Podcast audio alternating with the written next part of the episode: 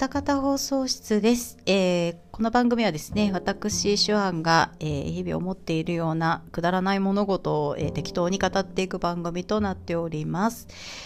えーなんか今日も、あのー昨日ぐっと冷え込んで、今日ちょっと暖かくなりますよっていう予報だったのに、寒いじゃんっていう 感じでして、ね、まだまだ、あのーちょっと寒い日が続くのかしらとか思ってですね、ちょっと、肩こりがひどくてね、寒いせいなのかわかんないですけど、ちょっとね、結構きついんですよ。まあ、加齢によるものっていう、あれもありますが。まあ皆様お体ご自愛くださいませということで、えー今回ですね、まあ何をお話ししていこうかなと思っておりますが、えー前回の、えーお話通り、ジャイアントゴーグね、えー見終わりました。うん。いやー、あのーほっこりいい話ですね。すごいいい話だった。なんか、あのー程よくドラマティックで、ね、あのー本当に、あのー程よくギャグもあり、いい塩梅でね、あの、すごく気楽に楽しめる作品でございました。うん。あのー、84年の作品なんですね。84年ってすごい、すごいあの、ビッグネームがいっぱい並んでる年ですもんね。エルガイムと同じ年ということで、えーその割にはですね、あの、全話通して作画がすごい綺麗だったんですよ。もうすごい驚きました。これは、あの、大体この時期のね、作品ともあればですね、全26話中、大体3、4話ぐらい、え、大丈夫？っていうぐらい、こう、本来のキャラクターデザインからかけ離れた作画の回が、まあ、良くも悪くもあるっていうのが、こうね、あの、80年代のアニメの特徴だと思うんですけれども、このね、ジャイアントゴーグは全くそんなこともなくて、あの、本当全編通して、あの、いい作画でした。うん、本当にあの、安彦さんのキャラクターがちゃんと動いてるっていう感じだった。ですね。うん。で、話自体は、ま、その、地底に眠る、地底、地底なのかな？海底？地底ですよね、多分ね。火山が出てきますからね。地底に眠る異星人の、まあ、遺跡と、その遺跡を守っているガーディアンというロボットと、そしてそれにまあ相対する地球人の話っていう風に言うと、まあ前回お話ししたブレンパワードにちょっと近いものがあるなっていうね、感じなんですけれども、まあとい言いましてもですね、まあ人間関係に関してはそんなに複雑な設定はなくて、まあ結構わかりやすい。すごいもうボケーと見てても理解できる王道の、王道中の王道っていう感じの冒険活劇という感じがですね、あの全く、あの、違うところですね。ブレンパワードとは違うところですね。うん。まあ物語としては、まあ主人公のゆうくんと、そのゆうくんのお父さんって、まあ学者さんなんですけども、そのお父さんの教え、教え子でありましたドクターウェイブっていう人がいまして、で、そのウェイブさんの妹のドリスちゃんっていう可愛い女の子がいる、いまして、この3人がですね、その、ドクターの知り合いである船長の助けを借りて、まあ、あの、遺跡が眠る、えー舞台でありますオーストラル島に向かって、で、まあ、ゴーグと出会って、で、一緒に冒険をしながらですね、えー隠された遺跡を目指していくという、まあ、話になります。うん。で、道中、その、巨大企業の、まあ、施設軍隊みたいなね、あの、人たちからとか、えー美人組長、美人女組長が率いるヤクザみたいなグループからね、ギャ命を、まあ、狙われたりもします。うん。という感じで、まあ、ドタバタで、まあ、オーストラル島を目指してっていう感じになっていくんですけれども。しかし、このね、あの、施設軍隊を持っております巨大企業、ガイルっていう会社なんですけど、あの軍事力は一体どういう 一体どういうことなんですかっていうぐらいの、すごい軍事力を持ってるんですよ。うん、海外には、あんな感じで戦争を起こせそうなぐらいの軍事力を持ってる会社って普通にあるんですかね？わかんない。日本にはないですよね。いや、わかんない。秘密裏に持ってるとこあんのかな？いや、ないと思うんですけど。なんかね、あのー結構ね、戦闘ヘリとかね、戦車とかすごいバカスカ出てくるんですよ。うん。まあ、で、この辺のなんかミリタリー設定を割と強化するために長野守さんが呼ばれたっていうウィキに書いてありまして、まあそのためかですね、あの、ゴーグと戦闘を繰り広げるヘリや戦車のリアリティがね、結構すごいんです。うん。子供が主人公の話で、お王道中の王道の冒険活劇の割に、あの、ヘリや戦車の描写はすごいリアルっていうね。うん、結構ね、あの、へえと思いながらね、見ておりました。で、えー、まあ、あのー、印象的にだったところを、まあ、ちょっとまあ、ちょいちょいお話ししていこうかなと思ってるんですけども、まずオープニングですね。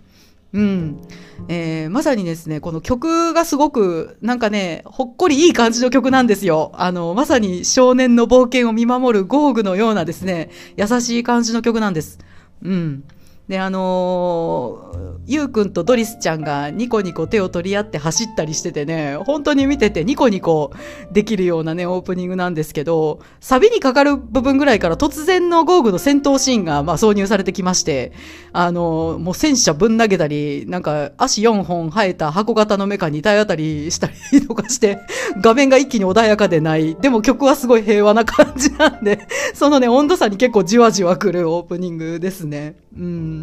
最後のね、止めがすごい素敵なんですよ。うん。あのー、はつらつと走って、えー、ゴーグの方をね、振り返るゆうくんがいまして、それを後ろから優しい眼差しで見守るゴーグですよ。なんかね、すごいイケメンなんですよ、ゴーグが。うん。メカの顔を見て、あ、かっこいいなって思ったのは、ゼータの百式以来かもしれないは あ、顔、かっこいい顔してんなっていうね、すごい優しい、いい顔してるなって思ったのは、百式以来かもしれません。うん。あのー、ゴーグ、頭の上にちょっと乗れるスペースあるのが面白いですよね。展望台みたいな感じになっていて。なんかこう、そこに乗ったゆうくんが可愛いんですよ。なんかね、ちまっと乗っている感じがね、うん、ちっちゃい子を肩車して、のしのし歩いてるお父さんのような雰囲気がね、ちょっとあります。なんか牧歌的というか なんかのんびりしてんなっていう感じのね、雰囲気がすごいあります。で、このゴーグは、まあ、コックピットというか、一応左胸に乗り込むところはあるんですけど、操縦はなんかあんまりできないぽいですよね。なんかただ座ってるだけっていう感じですもんね。なんか操ったりする操縦感みたいなものがまるでないっていう感じで。で、あの、割と言うこと聞いてくれなかったりするっていう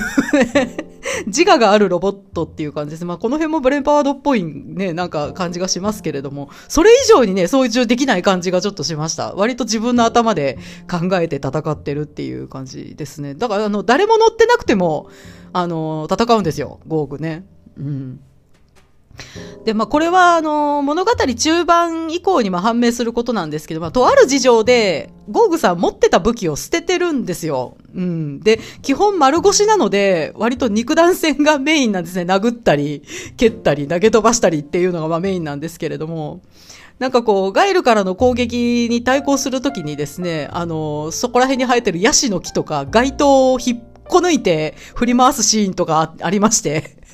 なんか、引っこ抜いて振り回すって結構面白いなと思って、あんまり見ないよなと思って、見まし、見てて面白かったです。ちょっと斬新だなと思って、えー、見てました。でもめちゃくちゃ強いんですよ、ゴーグ。うん。強い、強いっていうか硬いですよね。あれだけ戦車や戦闘ヘリからの近接攻撃をもうバカすか受けて、あとミサイルとかも撃ち込まれても、何発撃ち込まれても全然傷一ついかないみたいな感じのですね、耐える硬さを持ってまして。まあ、ゆうくんとドリスちゃんを、まあ、左胸に収めた状態で溶岩流から、まあ、生還するという、え、どんな金属でできてますのんっていうぐらいのね硬さをね、持っておりますね。なんか、硬さ選手権みたいなんしたら結構いい線いくん違います？ゴーグってね。わからへんけど。うん。で、このゴーグさん見てくれはですね、まあ、深いブルーにゴールドの装飾がちょっと入っているような感じでして、まあね、あのー、ラピスラズリみたいな色ですよね、深いブルー。ラピスラズリに、まあ、黄金でできた、こう、装飾が入ってるみたいな感じのですね、ちょっとこう、高貴な感じの、うん。なんか考古学的になんか出土してそうな 本当にまあ遺跡から出てきたっていう感じの色合いで、あの、へえと思って、それもなんかいいなと思いました。うん。で、えー、あとはまあ登場人物的な話で言いますと、まあ、このゴーグとね、なぜか通じ合ってしまう我らが主人公のゆうくんですね。いやー、田中真由美さんってすごいですね。全然声変わらないですね、この人。びっくりしました。うん。まあ、岸くもその、まあ、オリジンでキャスバルをね、演じてらっしゃいましたけれども、このゴーグね、池田さんも出てくるんですよね。結構重要なキャラで、池田修一さんも出てくるんですけど、すでにここで共演されてたんですね。うん、なんか割と賛否両論あったみたいですけど、私は割とね、あの、田中真由美さんのキャスバル結構好きですよ。うん。なんか、あのー、うん、すごい、あ、この子はこうなっていくのだなっていうのをちょっと予感させるような演技をなさっていらっしゃったし、すごい声もいいなと思って聞いてました。まあ、あの、ドラゴンボールもワンピースも見たことがないからかもしれないですけどね。全然見たことがないからかもしれないですけども。で、まあ、このゆうくんすごいいい子なんですよ。うん。ちょっとね、できすぎなぐらいいい子ですね。あのー、うん。勇気があって、優しくて、頭も結構いいんです。うん。もう本当にザ主人公っていう感じの男の子ですね。まあ、そりゃね、ドリスちゃんも惚れるわっていう感じのよくできた子でございまして、えー、このドリスちゃん、もうほんまにずっとボトムズのフィアナさんかなっていうぐらい、ユーユーってずっと言ってますもんね。名前ずっと呼んでるっていうね。うんまあでもあのね、この前に見てたブレンパワードとかもそうですけど、富野さんの作品とか、まあ最近のアニメなんかを見ている身としてはですね、ちょっとひねりがなさすぎるかなって物足りなさを感じるぐらいいい子ですね。うん、なんかもうちょっとこう、鬱屈した部分とかがあってもいいのになって思うんですけど、見ていて全くストレスにならない、こっちの思考を邪魔してこないキャラクターですね。すごいいい子すぎる感じです。うん。彼がちょっといい子すぎるんで、物語がちょっと小さくまとまってしまった感があるかなとは思う。まあでも26話だったら、まあね、あの、ややこしい性格にすると余計大変なことになるかなっていう感じはしないでもないですけども。でもあの、先ほどですね、まあ、そのガイルという、まあ、軍隊を持ってる物騒な会社がありますよって言いましたけれども、このガガイルという会社ですね、その、オーストラル島、まあ、舞台になります、オーストラル島に眠る異星人の遺跡をですね、割と秘密裏に調査しておりまして、バレたら困るみたいな感じのこと言ってましたもんね。うん。で、ゆうくんのお父さんは、まあ、その分野のね、研究者だったんですよね。割と第一人者みたいな感じでしたよね、なんか話を聞くと。で、まあ、研究者だったということで、いらんことまで知ってしまったということで、まあ、このお父さんはガイルにはね、加担してないお父さんということで、まあ、こいついらんことまで知っとおるっていう感じで、ガイルに暗殺されたっぽいですね、どうやらね。うん。父親が暗殺された主人公ってなかなかな感じですけど、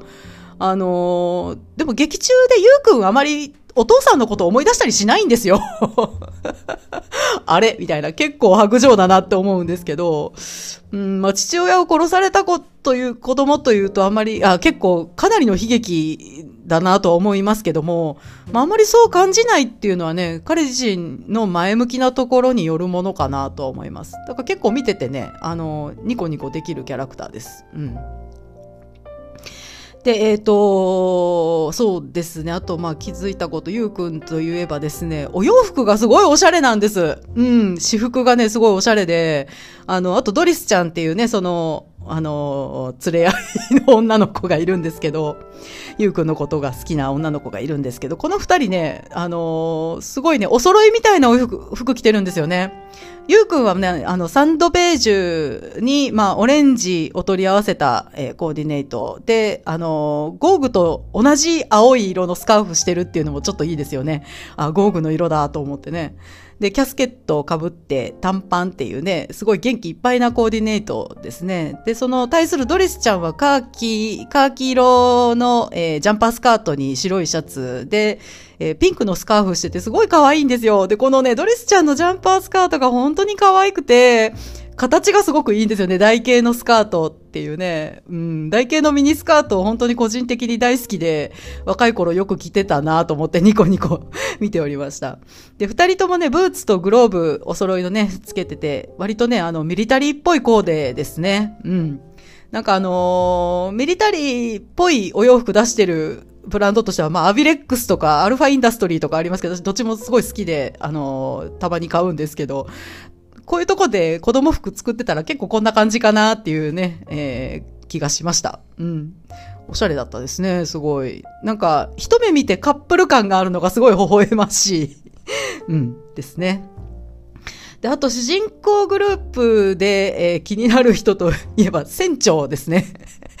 こう船長ってさっきも言いましたけど、この人名前ないんですよね。あのー、かなり活躍しますし、この人いなかったら、多分、ゆうくん、い、えー、ゆうくんたちはですね、あの、オーストラルに多分つけてない。多分たどり着けてない。うん。下手したらみんな死んでたかもっていう感じなんですよね。うん。で、この人、なんで名前がないのかしらって思ってね、あのー、ガイルの結構モブキャラとかにはちゃんと名前ついてるのに、この人にはないっていうね。で、まあこの人物語の終盤で、あ、ネタバレするんですけど おっせえよっていう感じですけどね、ネタバレしますが、あの、CIA のこう、雇われ工作員だったことが判明するんですよ。うん。で、あのー、まあ、謎のキャラクターっていうことで、まあ、名前がなかったんかな と思うんですけど、でも、船長だけってちょっと切ないと思ってね、名前つけてあげてよってね、最後までちょっと思ってました。うん。まあでもめっちゃ強いんです、この人。喧嘩も強いしね、武器を扱わせてもすごい超一流の人で、でも見るからに悪い顔してるんですよ。いかにも悪人面してるので、この人なんか最後にあるんやろうなと思ったらやっぱりありましたね。CIA の工作員だったっていう種明かしがあった時に、ああ、なるほどなと思ってね、ちょっと、ああ、この悪人面にもちゃんと意味があったんやなと、ちょっと納得しました。うん。で、敵型の方の話ですけれども、まあその先ほど池田修一さんが出てますよっていうふうにね、申し上げましたが、えー、敵型にその池田さんがおりまして あ、えー、ロッドさんっていう名前なんですけどね。あの、おじいちゃんからですね、突然、そのオーストラルの支社の支社長にま任命されて、なんかふらふら遊んでたのに、オーストラル島に支社長としてやってくるんですよね、この人。でもほんまに、すごい大企業の会長の孫っていう、いう感じでですね、結構金持ちのボンボン感がすごかったですね、序盤はね。なんか車乗ってふらふら遊んで暮らしてるみたいなね、えー、感じでして。で、このガイルという会社なんですけども、あの、軍隊持ってるとか何してる会社なのってちょっと思ってね、調べたら、多国籍複合企業ってウィキに書いてたんですけど、複合企業ってなんやねんと思って調べたら、コングロマリットって出てきて、うわ、社会の教科書で見たこの言葉と思ってね。ね社会の教科書でしか見たことがない言葉やぞ、コングロマリットと思ってね。まあ調べたところ、なんかコングロマリットってどんな会社があんのやろうと思って調べたらですね、なんかメディアコングロマリットとして、ウォルト・ディズニーカンパニーが出てきまして、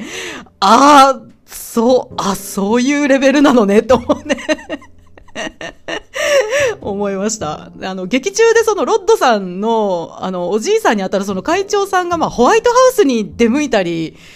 してったりしてですね、あの、まあ、施設なのにすごい軍隊持ってるとかいう感じがですね、ああ、なるほどなと思いました。うん。まあなんかすんごい偏見ですけど、ディズニーやったらま軍隊持っててもおかしくないよなって やたら権力握ってる怖そうな会社というイメージで私の中のウォルト・ディズニー・カンパニーっていうのはあるんですけど、まあこれは完全にサイキック青年団の影響だと思います まあそんなガイルなんですけれどもね、まあニューヨークに本社がありまして、ロッドさんはそんな会社のね、社長、あ、社長じゃない、会長の孫ということでですね、もう本当に金に物言わせて遊んで生きてる感じなんですよね。すごい軽い兄ちゃんなの。でもなんか、お前もふらふら銭湯みたいな感じでおじいちゃんにまあ、その支社長にしてやるから、真面目に仕事せえみたいな感じで、そのオーストラルにやってくるんですけども。なんかその、まあ、でもあんまり支社長らしくはないんですよ。割と適当に仕事してて、この人ポンコツなのかなってちょっと思うようなシーンとかも結構あったりとかしてですね。うん。まあでもその、ふらふらしてるような感じではあるんですけれども、物語がま進むに従って、まあ元カノの女の子を体張って守ったり、あとはま本社から見捨てられた後、支社長という地位も捨ててね、あの見捨てられた社員たちをまとめて決起するというような、まあかっこいいキャラにね、変貌していきます。うん。まあこの人支社長という立場でありながら結構自分でヘリを操縦するところもありまして まあリーダーでありながら出撃する某大佐のようやなっていう感じなんですけども。まあ、あの、池田さんがおやりになるキャラクターってわりかし責任がある立場なのにもかかわらずよく私も出るって言いますよね。私も出るってセリフ聞いた時にまたかってちょっと思いました。うん、で、このガエルという会社と競り合うような形で出てくる、まあ、クーガーコネクションという、まあ、ヤクザ団体みたいなのもいるんですけども、このね、ここの女組長であるレイディー・リンクスっていう美人でセクシーなお姉ちゃん、まあ、峰不二子みたいなお姉ちゃんですよ。が出てきまして、まあ、この人が、まあ、その今言ったロッドさんの元カノなんですけれども、このお姉ちゃんね、個人的に一番気に入ったキャラクターですね。すごい、あのいいんですよ。いい悪役感がね、あって、あの、ヒョウ柄の服を着ているというね、あの柄物の服を着てるってすごいですよね。アニメーションで柄物の服動かすってすごいなんか、あのかなり至難の技だって聞いたことあるんですけど、あの、ヒョウ柄の服を結構よく着てまして、すごいと思いました。なんかあの余談ですけど、アニメに出てくるなんかこう、制服とかにチェックのスカートが結構少ないのは、多分そのせいだろうなと思います。動かすのが大変っていう意味で、割と無地が多いんだろうなって思いますね。うん。まあでもこのお姉ちゃん、ヒョウ柄の服着てまして、そこで、お？って思いましたね。うん。で、あのー、まあこのクーガーコネクションというヤクザの団体もですね、まあ絡んできて、まあそのオーストラルの遺跡をめぐって、まあ敵対してたんですけれども、あの、物語終盤で、あのー、ロッドさんとよりを戻します。なんか私たち、またやり直せるかしらみたいなこと言ってましたよね。なんか、あの、子供が主人公なのに、こういうね、ちょっと大人の恋模様みたいなのもちょこっとだけあるのがね、いいなと思いました。あの、いい塩梅で、えー、見せてくれますね。うん。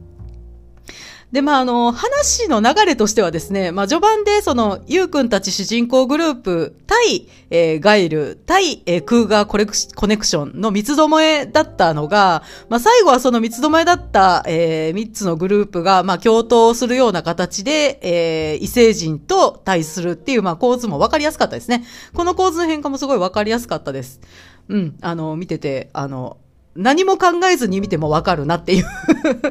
感じの話でした。で、あのー、異星人の方の、まあ、リーダー格であるマノンさんっていう緑の髪色のちょっと変わった人がいるんですけど。で、まあ、この人が、まあ、あの、ゆうくんに、まあ、実は君、わしら異星人の血を引いてるんやでって、まあ、教えてくれまして、で、まあ、その、ゆうくんの先祖っていうのが、かつてオーストラル島の、えー、原住民のね、女の子と恋に落ちた、その異星人の男の人との間にできた子供っていうのが、まあ、ゆうくんの祖先っていうね、感じになるようでした。うん。で、その、オーストラル島の原住民の女の子と、まあ、恋に落ちた、その、マシアスさんっていう人でしたっけね、え異星人の人がいて、で、それをね、助けるために、その、その人を助けるために、その、リーダーのマノンさんの弟であるゼノン、さんが、まあ、その、マシアスさんを助けるために、まあ、謀反を起こして、異星人たちのグループを、まあ、抜けるんですけれども、まあ、そのゼノンさんが乗っていたのが、まあ、ゴーグということでね、まあ、すごい正義感の塊であった先祖、ご、え、じゃあ、ご先祖さんじゃない、えー、異星人の人が乗っていた、えー、メカが、まあ、ゴーグだったということで、ゴーグ自身もね、すごい正義感の強いメカになりますよね。うん。で、その、ゼノンさんが、まあ、ゴーグに対して、その異星人の血を引いている子孫を守ってほしいっていうね、残留思念を残して死んでるんですけれども、で、まあ、そのため、まあ、ゆうくんと分かり合うことがね、できたという、まあ、種明かしがね、あります。うん。結構ちゃんとした話だった。うん。うん、面白かったですね、すごい。うん、なんかね、その、最後、まあ、結局、オーストラル島のその異星、異星人の遺跡っていうのが、まあ、結局人の争いの種になる、なってしまうっていうことに、まあ、あの、マノンさん、その異星人のリーダー格であるマノンさんが気がついて、で、それで、まあ結局、その争わずに入れるような世の中になるまでまた地底に潜りますみたいな感じで、あの、海の中に沈むんですよ、オーストラルって。うん。なので、ゆうくんたちもそのオーストラル島から、まあ、あの、退去しないといけないことになるんですけれども、そこでね、お別れするんですよね、ゴーグとゆうくんがね。ゴーグがすごい寂しそうなの。ちょっとね、うるうる来てしまいました。うん。なんかあのー、その、なんです、なんですかね、あの、異星人と、その、地球人との間にできた、こう、その子孫が会いに来てくれるのを3万年待ってたんですよね、ゴーグってね。うん、3万年も待ってたんですよね。それでようやくゆうくんが来てくれて、ね、3万年も待ってたんだからね、もう待てるでしょっていう感じで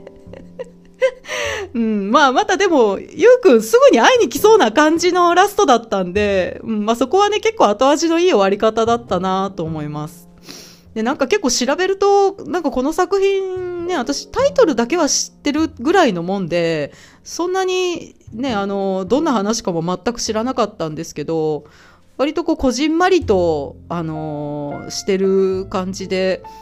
あの何ですかね、そこまですごいめちゃくちゃ有名な作品でもないですよね。もうそれなんでなんかなと思ったら、ちょっとうまくできすぎてるような うん、気がしました。うん。あの、結構ドラマティックやし、あの、いい、いろんな要素がすごい入ってるんで面白いんですけど、まあすごく綺麗にまとまりすぎてて、こうあまり なんか伸びなかったのかなっていうね 感じがしました。面白いですよね。何があれしてこう後日有名な作品になっていくかっていうのはよくわかんないなと思って。これもっともっと有名でもおかしくないのになって思うぐらい私は面白かったですね。うん。気楽に見れる 作品でした まそういうとこが良くなかったんかな。やっぱりこじんまりしてるっていうのが、あれなんかな。うん、分かれへんけど。という感じでね、まあ、ジャイアントゴーグ、えー、見終わりまして、今、あの、引き続いてですね、ヴィナス戦記を見ております。もうなんかのっけから出てくる女の子みんな可愛くてテンションめっちゃ上がりまくってるんですけど、ちょっと、あのー、まだ4分の1ぐらいしか見てないんですけどね、ちょっと見ていこうかなと思います。ちょっと、ヴィナス戦記に関しては語るかどうかわかりません。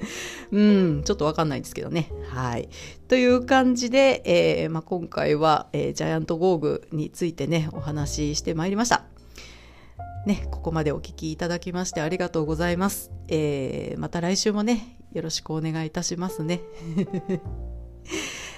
ねえ、うん、あの、感染がね、なかなか収まらない感じなんでね、もう逃げ切れるかっていう感じしますよね。本当に、あの、なんとかして逃げ切りたいなと 思っております。